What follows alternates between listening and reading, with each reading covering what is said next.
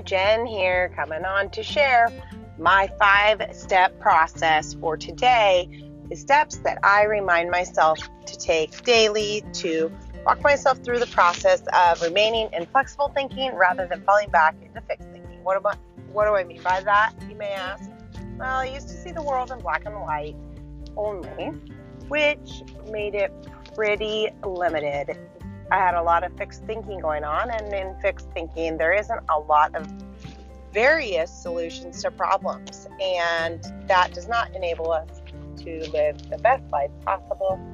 So, as I have learned and I am recovering from a lifetime of yo yo dieting, I walk myself through these five steps every day to make sure that I remember that there are various solutions to every challenge in life, including food and body challenges. So, the five steps are feeling, fear, faith, fact, forgiveness, and that leads to freedom. So, a few years back, when it comes to what I wanted to feel, what I wanted to achieve by dieting, I'd say that it most likely was control. You see, it's a little bit hard when you don't know if what you're doing is going to end up with the result that you want. And a diet is one way to, like a diet where you're counting and tracking, as long as the body's working correctly, in some ways that can achieve the result on a scale.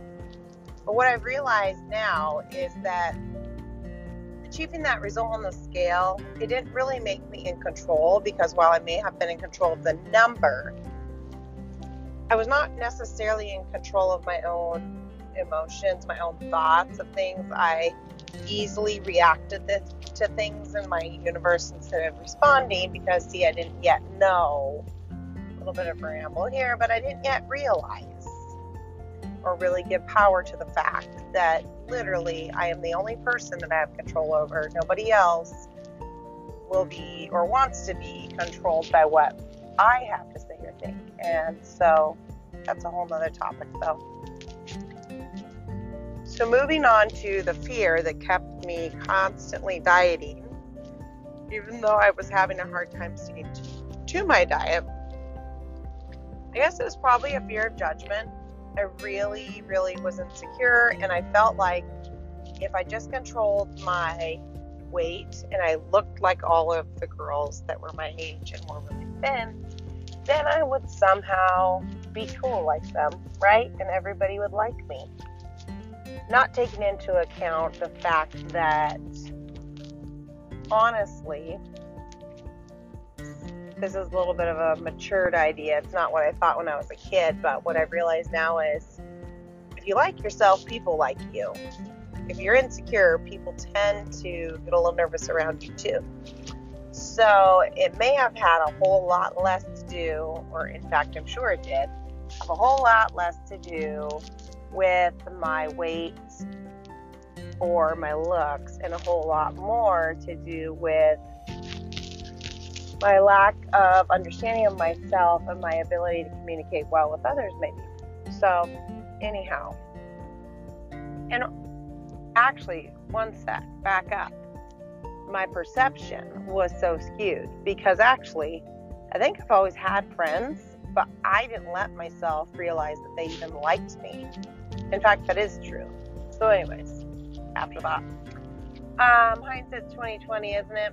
So, Anyway, okay, so let's move on to faith. The faith it takes to remain in flexible thinking and to not consistently count and track every calorie is well, a lot of trust and the way that I have learned to trust and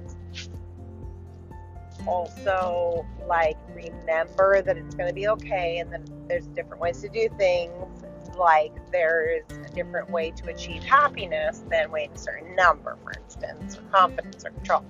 Anyways, um, is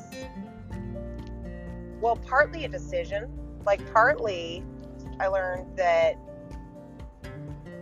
you know, 98 to 99% of people who lose weight on a weight loss program gain it back more within a year, for instance.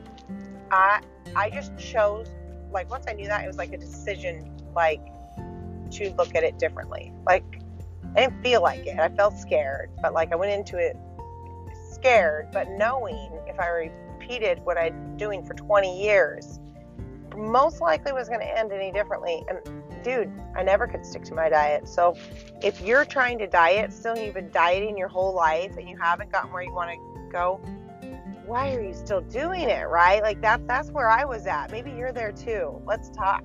Anyways, so moving on to the oh, sorry, back up. I want to go back to faith and say that a huge, huge part of believing and having faith is support.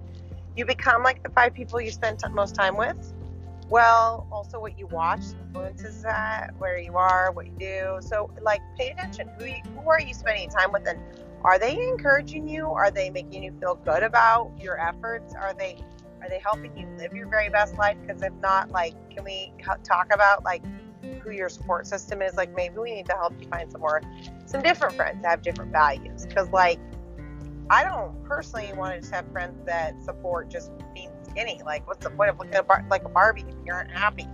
Anyways, wow, that came out fast. So, okay, so faith, it takes support. What do you need for support? Who makes you feel good about you? You do you, boo. And who helps you with that? Look for people that make you feel good. If you feel good, eating good is easier. Okay, move on. Next step. Fact. The fact is that every event in our life, listen to me, Kay, it has the meaning you assign to it. So, whatever you decide your situation meant for you, whatever you decided, that's what it meant. So, if being thin meant, you were going to be happy, well, that's what you thought was true. But guess what? If that didn't prove true, again, what are you going to choose to believe? a belief is literally just a thought that's repeated over and over and over again until it's like instilled as a belief inside of your mind. So maybe we should think about what we've been thinking about and think different thoughts, yeah? Okay, moving on. The next step is forgiveness. And, you know, until I started to think differently about perspective and realized that, like, I saw the world the way I saw it, and that is why the world meant and held like events, events in my world, I mean, held the meaning that they held for me until I really understood it was the way I was looking at my life. I was looking at my life like a victim, and I was looking at everything that happened like that was hard. Like, oh, there, I don't have an option. Like, I just like just, just the way it is, and whatever. Okay, until I realized that, I blamed a lot of other people, you guys. Like, I, I was, um, I, I didn't want to be mad and I knew that was wrong. And so I like, tried to forgive, but like deep down inside, I still felt hurt by different things. But when I really started to see that it was the meaning I had assigned the events, then I could see that it was a choice. Like, I can decide to be mad and I can decide to hold things against people, or I can realize that maybe, maybe I didn't understand their intentions when they set out to do or say the things they said, and they most likely didn't know they hurt me because I was too scared to even tell them. So, what I then realized is it was time to forgive myself.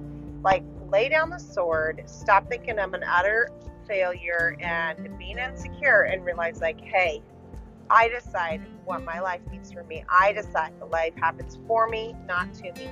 I decide to see the world in a positive perspective, from a positive perspective, so that I can live a better quality of life.